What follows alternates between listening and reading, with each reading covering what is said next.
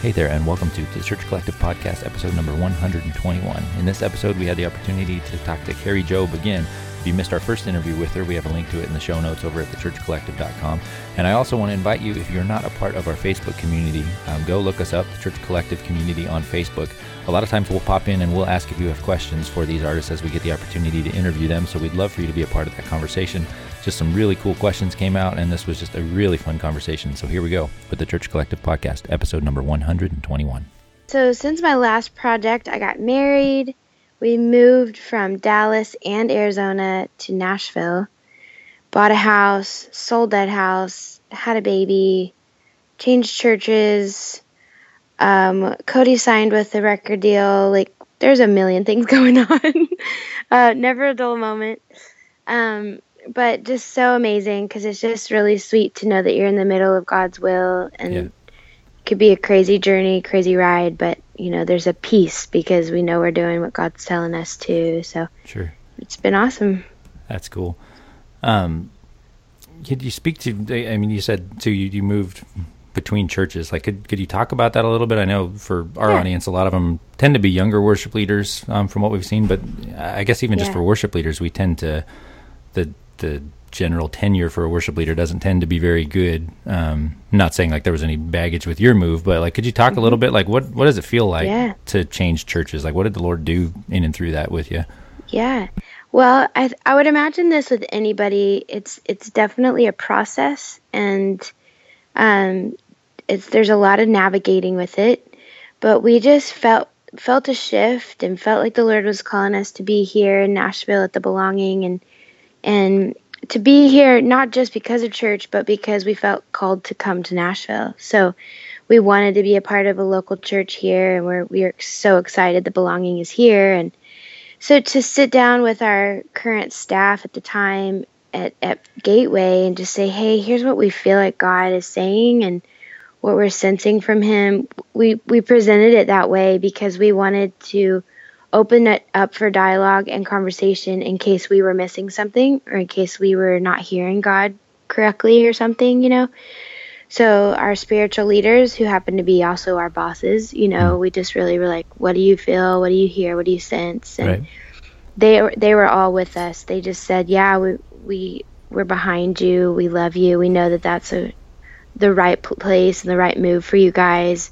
Sure. Uh, their first question was, "Where will you go to church? You know, will you have a local church you will be able to be in because we want you to be fed?" And we were like, "Yes, we do." right. It's the belonging. We're excited, and so they were like, "Great, we're good then." You know, they just want us to be sh- be sure to be being in community and being fed, not just working all the time. So it was really sweet. It's Yeah. a very good transition. Sure. Could you um, talk a little bit like what what does doing ministry look like now? You know, with a little one. Yeah. it's it's very different and you might hear him yell out every couple of Sure. seconds he's downstairs eating and that's never a quiet situation. um but it's yeah, it's changed a lot but so fun just, you know, having to be a little bit more flexible with schedules and um you know we're about to go out on tour and we have kind of an extensive schedule starting at three o'clock every day and i'm like well i just there might be days that he comes in and he's with me while i'm teaching or you know maybe his nap time didn't work out the way we needed it to that day or you know it's just we just kind of go with the roll with the punches and um, there's been times you know we want to go to church but he's been sick a couple times this last month so we just had to stay home and Sure. I, th- I think more than anything, just having to have grace on myself that it's going to look different, Right. but that my first priority now is being a wife and a mom. And Hmm. so the artist thing, you know, doesn't always pan out the way I need it to, but Right. it'll work out eventually. So, Sure. Um, what's the dynamic been like writing stuff with Cody? oh, great. It's been great.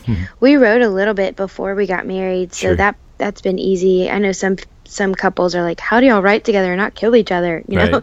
I'm like, "Well, we were we wrote a lot before we got married, so we had that friendship, you know, aspect." And the kind, you have to be kind when you write with people. Sure.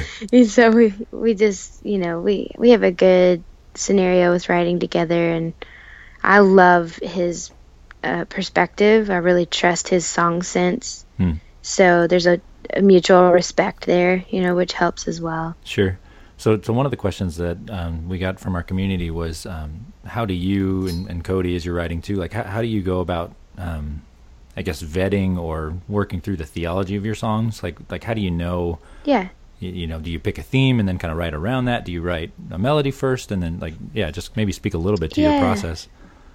Most of the time, it's it starts with a theme, like um, like the garden. Sure. We, we I knew we wanted I knew I wanted to write something that had to do with this garden that was in my backyard that was giving me life and and just how God had gone before us and how it just was, amazed me that um, he's been in the middle of our situation with my family. Hmm. Uh, my sister lost a baby like right before she was about to give birth and yeah. I was pregnant so just all these all these dynamics in my mind and it God used this garden in my backyard to just speak life over me and help mm. me realize that that was what I needed right when I needed it. Um, that God's always tending to the things of our hearts, mm. and He's always pruning, and He's always going to be like a master gardener, and He knows what to prune, He knows what to plant, He knows what needs to be watered, and yeah you know, it looks like sometimes nothing's happening and then all of a sudden life starts blooming and you're like, whoa, God, you were working. And yeah. Um, I forgot what your question was. Now I just got off onto that just, detail. Yeah, just ba- basically, like, what's the what's the songwriting process yeah. look for you? Like, how do you land on you know the themes yes. of the songs you're doing? Yeah. Yeah. So that one was pretty poetic. Mm-hmm. Um, so theologically, I always I always send my songs to my pastors and just say, hey, make sure there's nothing theologically incorrect of, of what we're saying. Yeah. Um, and so we always get them tested against scripture and just theologically mm. sound stuff. So, sure. yeah, that way too, we're not having to be so mindful of that while we're writing. Yeah. We don't, sometimes you can get so um, caught up in things like that that it kind of squelches your creativity. Right.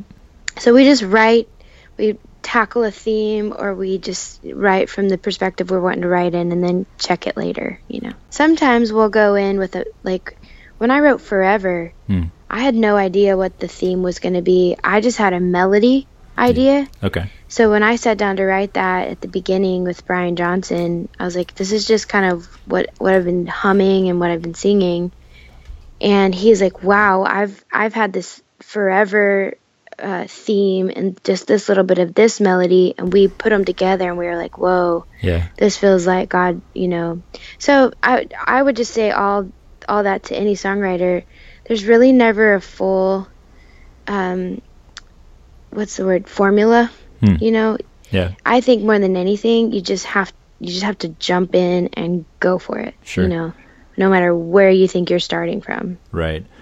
Um, what do what do you do to stay inspired i guess? Like how do you how do you keep your creativity rolling in the midst of you know all the regular life stuff? Like, like how do you how do you kind of make sure yeah. that you're you're open and like able to do that kind of a thing yeah. Well, for me, I always um, just kind of the nature of how it works in my world. I'm. It's like I'm in a songwriting season. So not right now. I would say that I'm not in a songwriting season now because sure. I just released an album. So I kind of like take that hat off and that I'm not trying to get inspired to write a song. I'm just kind of like just we're just kind of doing life right now. When I'm in a songwriting season, which I recommend people to do this because God works in seasons in our lives, so it's kind of kind of nice. Unless that's all you do as you're a songwriter but as an artist as a mom as a worship leader you know serving church i can't always have that hat on. It just it wears me out. Right. But to other people like Mia Fieldes one of my best friends she's she writes songs almost every day. So um, that but that doesn't wear her out you know f- but for me it wears me out when i'm in a songwriting season because everything is a potential hmm. inspiration for a song so i constantly have my voice memo out on my phone or a notepad close by that i'm writing these lyrical ideas or these these themes down because i'm just in that season sure. so in that season quote unquote could be like this last year was a whole season of it so it was a year long hmm um, where everything I just was in tune. Like, God, is this a song? Is this something? Is this something? Is this something? Where right now I kind of turned that off because I don't need to do that for a little couple more months, you know? Sure. So unless we're gonna write for for church, but with that, I just would probably tune in for a couple days before I go into a session, and you Hmm. know, just so I'm not like. It's just how I'm wired, but other people are wired different. So you just have to do what works for you. Sure. We uh, came across um, a video. It was you inviting people to come to like worship training sessions while you're on tour here. Um, Yeah. And that just, Yeah. I mean, obviously that would resonate a ton with our, you know, audience. Yeah. here. You want to speak a little bit towards what would, what would a worship leader get, you know, coming to that? Should they bring their team, you know? Yeah, for sure. We just because we loved local church and that's where we we came out of, that's where we do most of what we do outside of tours.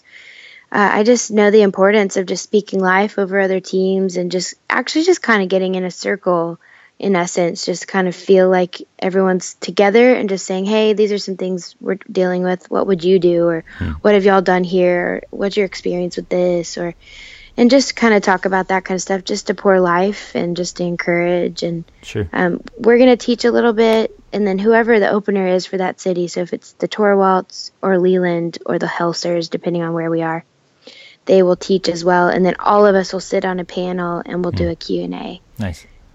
yeah What Be um, fun. like speaking to that training thing, like maybe thinking back when you were getting into worship leadership to now the conversations you may be having with people that are getting into it now, do you feel is there something different now? Do you feel like what what maybe are the challenges today that weren't necessarily a challenge then?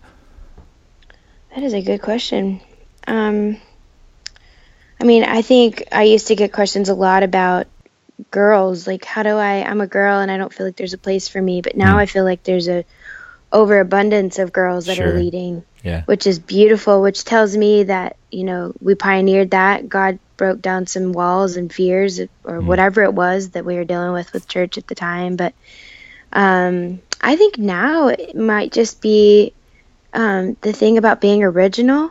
Hmm. I think a lot of times, and I do this too, I, I want to sing the songs that are working already, like What a Beautiful Name or um, something else that's not my song, Holy Spirit or something but sure. but knowing the knowing your congregation and knowing what they need to sing i think can be one of the biggest challenges Hmm. um and what your pastor this is a big one sometimes our pastors want us to lead songs that are that aren't our favorites Right. and we at the end of the day we need to serve what our pastors are needing to facilitate whatever they're preaching on or whatever Mhm. they're feeling for their con you know they're their church because Right. they're the shepherd so you know just all those dynamics of um, surrendering our own agendas and our own desires and Sure. and serving what needs to happen for for that weekend Yeah, could you just maybe you hit on the the idea of like everybody feels like maybe they got to try to be original, or they might fall into the rut of just you know grabbing all of the backing tracks Yeah. they can for everything and just executing exactly like someone else. Could you Uh-huh. maybe talk about that tension? Which side should you be on? Is it a little bit of both, back and forth on the weekends? like what Yeah. what, what should that look like? You know, uh, when you asked me that, my first thought was I think a lot of times worship teams, um, we resort to doing what's comfortable because of the lack of time to rehearse. Because Hmm. most of the time we're coming together just for a weekend. Yeah, We've got like an hour before we have to be off stage for the service to start or something, you know. My recommendation is always at least once every two months or once a month if you can, whatever works for your team Mhm.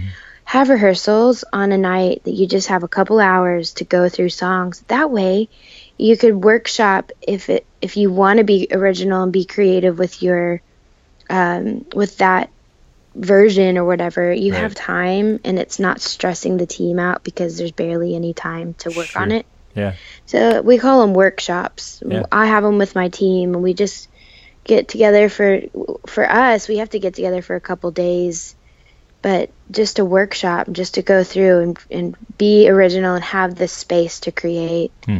Uh, I think that could help teams, you know, to not have to just resort to using multi tracks every time, just the exact way that it's Right. you know been uh, uh, been recorded. Sure. So, So. so to maybe get a little more nitty gritty with that, like what do you do if your team is bigger than just like a single band? Like you got advice Mm-hmm. Yeah. for like how do you bring you know twenty people in? You got fifteen guitarists or whatever in there. Any, right? Yeah. Any like practical advice for that maybe? Yeah, I mean, I would just say have at least a few of your musicians that you guys can have workshop things and then record them Mm, as if you were recording for a weekend and then have the other team have the rest of your team learn it from that recording. Sure. Um, and come prepared. I think I think most teams probably do this, but I mean, my guys, it's like rehearsals at home actually. Sure. Really, when we're together, it's a run through. I don't have time for you to like listen to Planning Center and learn the song Yeah. on stage. Yeah, you know, it's like Yeah. gotta come prepared. Sure. So Any uh, any advice for that too? I guess how do you make sure your team? Somebody's probably hearing that, like, man, my team completely shows up and doesn't know what they're playing when Mm-hmm. they show up. Any? How do you encourage your team to take that to the next level? yeah, you might just have to change the culture. You know, you might have to have a big team meeting. Um, and I think one of the things that worship leaders worry about is, oh, I don't want to take any more of their time. They're already sacrificing so much. Most teams Sure. aren't being paid. You know, it's like already volunteer time. Right. But everybody desires excellence and and some kind of boundaries of of excellence you know? So mm-hmm. i think unapologetically just say hey we're going to change some culture. And so i need you there's always more that has to happen up front and then you can work from that system. So if you have to put in a little more time once a month but then the services go much better and there's more flow and there's time for prophetic and there's just more space and Yeah. more excellence i think everybody would be on board with that Sure. Very cool. Um, last question. Our, our community tends to, whenever we get the opportunity, just ask how can how can we come alongside and pray for for you guys in this season. Man, thank you. Um, I think for us, just we're about to gear up to go on tour.